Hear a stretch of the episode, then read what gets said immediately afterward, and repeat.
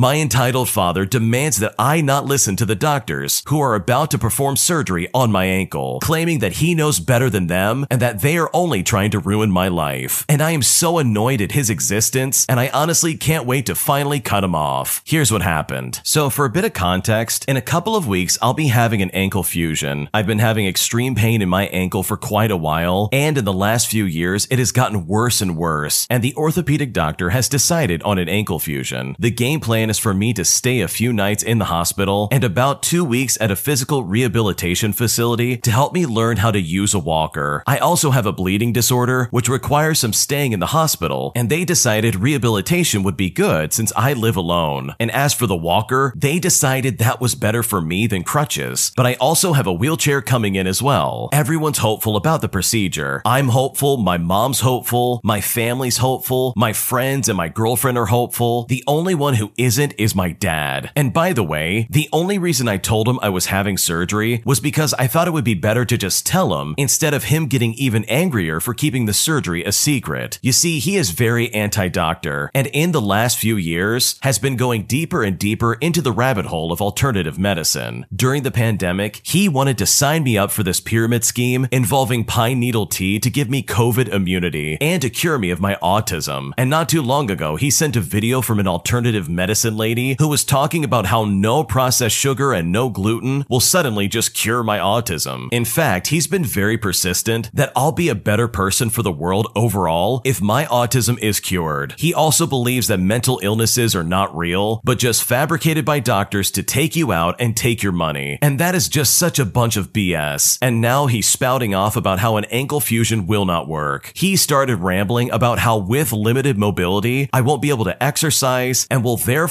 become fatter and less desirable to everybody. Now, I do have a weight problem as well as internalized fat phobia thanks to him. I told him how the doctors will plan to give me modified shoes to help me walk around. But then he went off about how they'll break my ankle. I told him I'll have physical therapy to help me use a walker on one foot while I'm non-weight bearing. And then after the healing, they'll do more physical therapy to help me walk around normally again. And how I'll have a wheelchair to help me get around if I need to go out. He then snapped about how I'm not listening to him and that it's proof that I need family, more specifically him in my life. And what he says next honestly just blows me away, proving to me once again just how entitled he truly can be. He then demanded that my mom either have me stay with her for the entire recovery process or I stay with him for the entire recovery process. But I stood my ground and I told him that's not necessary. I said that we already have a plan and that I trust these doctors. Well, that made him really mad, with him yelling if I trust strangers more than family. But I firmly told him that is not what I meant. And just because he's not confident in the game plan doesn't mean that he has to be doom and gloom about everything. Surprisingly, that made him realize he wasn't gonna get to me and then huffed out that if I want to try, then fine. But if something goes wrong, I'm gonna regret not taking his help. Now, when it comes to me and my dad, I have plans to cut him off, and I'm already mentally prepared for life without him because nowadays his words no longer hurt me like they used to. I'm no longer afraid of him, and I'm simply annoyed at his existence. And I'm just so annoyed that he will always be an entitled father. Yeah, your dad does not sound like a very nice person. First off, there's nothing wrong with having a mental illness or being autistic. And no, there's no cure for autism, but that doesn't mean that just because you have autism, you're like half a person or something like that. Like those kind of comments, as well as him being like, oh yeah, mental illness, that's not real. Doctors made that up just to take your money. That mentality, in my opinion, is so unbelievably toxic. Like there's no good excuse for that. There's more than enough scientific research to prove that wrong, and the fact that he would try to cure you of being autistic shows to me the kind of father you had to deal with growing up. So truly, I'm so sorry you had to deal with that, but in the grand scheme of things, it seems like you're close to cutting him off. Because this guy does not sound like a good person in general, and I don't blame you for not wanting him in your life. If you like Am I the Jerk, you're probably going to love Am I the Genius. Check it out, link down below in the description. Also, go to amithejerk.com slash submit if you would like to submit your own stories. This next story came from the Am I the Jerk subreddit. Check the links in the description if you would like to submit your own story. Am I the jerk for asking a woman to remove her sunglasses just so I can properly check her identification? Here's what happened. Okay, so to give some explanation, my job is at a supermarket. I work as a personal shopper for the e-commerce department, which does all the shopping for the customer so they don't have to come into the store themselves. Part of the job involves running these orders out to the car, which I actually do quite often, and I have gathered a lot of repeat customers whom I am on a first name basis with, and we are very friendly with each other too. Today, I got a customer who was a middle aged gray haired woman who looked about as old as my paternal grandmother. I saw there was some beer in the order, which required me to ask for her ID in order to allow her to purchase it. She hands me her ID, and then I say to her, Okay, can you please remove your sunglasses for just a moment, please? Now, I was taught that if a customer wears sunglasses when purchasing alcohol, we have to ask them to remove them briefly just to make sure their eye color matches what it says on their card. And I've had no problems with it up until now, because the moment I asked that, she responded by saying, No, you're the only one who does this to me. Nobody else asked me to do that except for you. I'm old enough to purchase this alcohol and you know it. Now, when she said that, I was taken aback because nobody's ever flipped their lid over something like that before.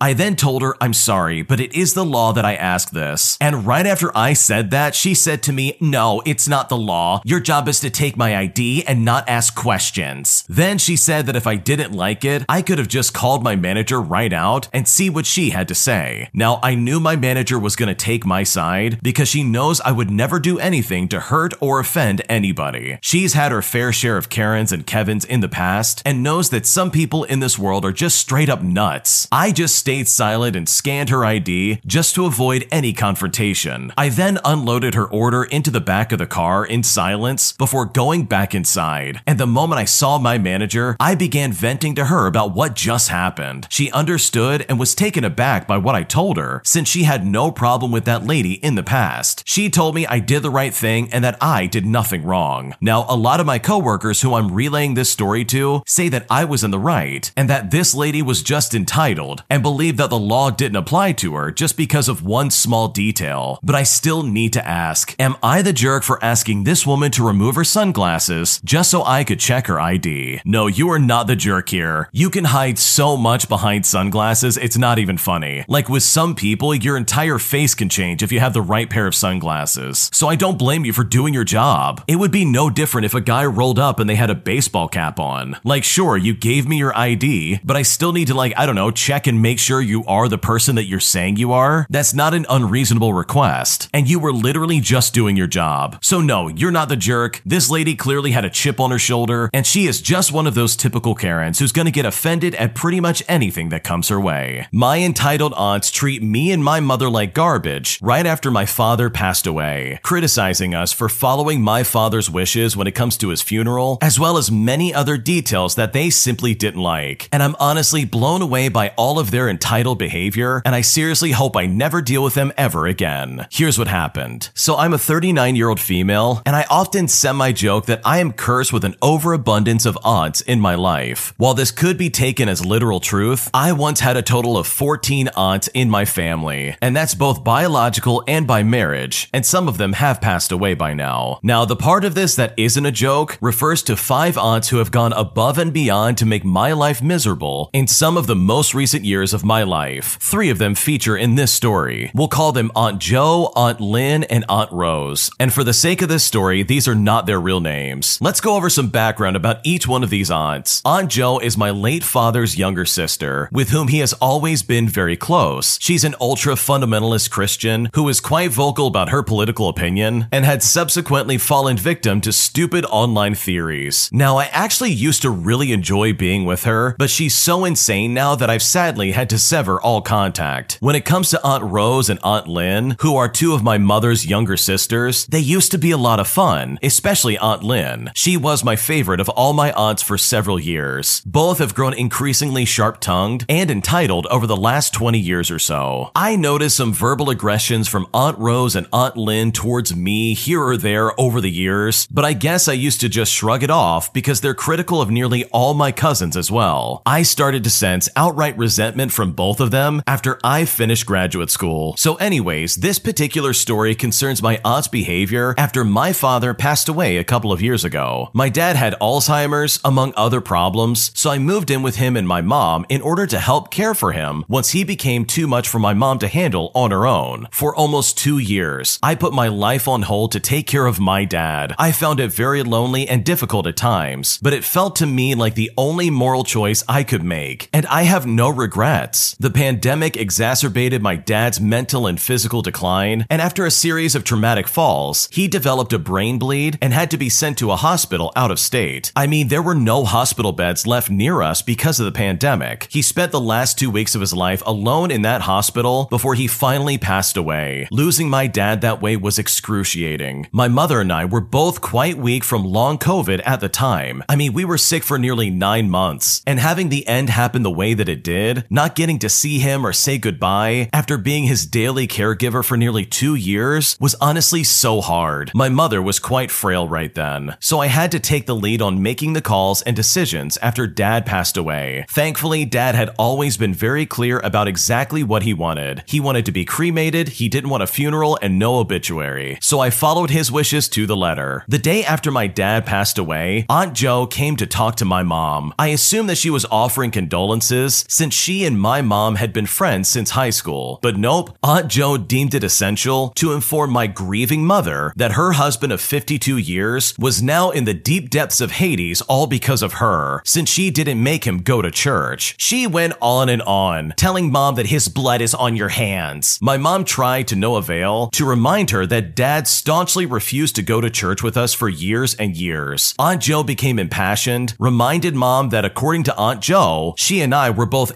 agents of the devil who lost their salvation because we didn't vote for her political candidate. And finally, after she said that, she hung up. My mom was naturally an emotional wreck. Two days after my father passed away, Aunt Lynn and Aunt Rose ganged up on me in a family group chat to bother me about not writing an obituary. I was operating in a mechanical survival mode where I had not yet allowed myself to cry, and I had not even begun to touch the way in which my dad had passed away. My aunts kept on at me for an entire morning until I finally responded that they could write the obituary if it was that important to them. I then ignored the group chat after that. The very next day, I went over to visit my Aunt Lynn, who lives about 15 minutes away from my mom, and I really needed some support because I was carrying so much right then. I was also hoping to get her to understand about the obituary, since dad had been so adamant about not wanting one. And also, my mom didn't want one either. Moreover, I knew right then that I could not emotionally handle writing one up. Instead of offering any understanding, Aunt Lynn spent over an hour berating and lecturing me for not mourning in the way that she wanted me to. She accused me of being cold and unloving because I had not cried in front of her. She called me an ungrateful, hateful, and spoiled daughter. I tried to explain that crying is something very private to me and that I had to remain strong to take care of mom right then. But that just made her angrier. I finally broke when I got home from that visit. All my misplaced guilt and grief came flooding out, and I finally felt more alone than I ever had before in my life. As punishment over the obituary, Aunt Rose and Aunt Lynn then ceased all communication with both me and my mom for over a week. Complete silence and complete abandonment. And mind you, my mom, their own sister, had done nothing to them and had just lost her husband of 52 years. She was so frail and so affected by the lack of support that I thought I would likely lose her too within a matter of weeks. She could barely speak coherently in the condition she was in, and she also refused to eat. I finally told off both aunts via text messaging and said that they needed to support their sister. So they broke their silence with her, but not with me after that. Eventually, after a few more weeks, my aunts eventually opened up towards me, and we returned to somewhat friendly relations. And you know what? I never got an apology, but I also knew better than to expect one. I dread what my aunts will put me through when I eventually lose my mother, which hopefully won't happen for several years. But at least I now have my husband to support me when that day eventually comes around. Wow, your extended family is awful. Like, seriously, how could they act like that? For starters, they're like the least supportive people on planet Earth. They literally went out of their way just to put down you and your mother, right in the throes of your father passing away. Like, you didn't even have a chance to say goodbye to your dad, and these people are already all over you, treating you like garbage. Like, what is their problem? How can anyone actually act like that and still try to be like, oh yeah, we're family? No, you're not. No family member would treat me that way. At that point, you just become somebody I'm related to, which in my opinion is a massive difference between calling you family. Someone who I consider family, whether they're blood related or not, is someone who would be there for me in my time of need. They would stand up in my defense and they would comfort me when I've lost a loved one. But instead, you have aunts who are picking away at your sensibilities and try to judge you for doing exactly what your father father wanted. Meanwhile, the other one's convinced that you're the spawn of the devil, all because you didn't vote the way that she did in the last election. Like, seriously, what is going on here? But seriously, with all things considered, you really did handle this as well as you possibly could, considering all the backlash from your stupid extended family. So hopefully, in the future, nothing like this ever happens again. I know if I was in your shoes, I would be cutting these people out of my life. Because you know what? I don't need that kind of energy, especially if somebody's gonna try and come after my mother as well. That would be my final straw, and there's no way I would ever put up with them ever again.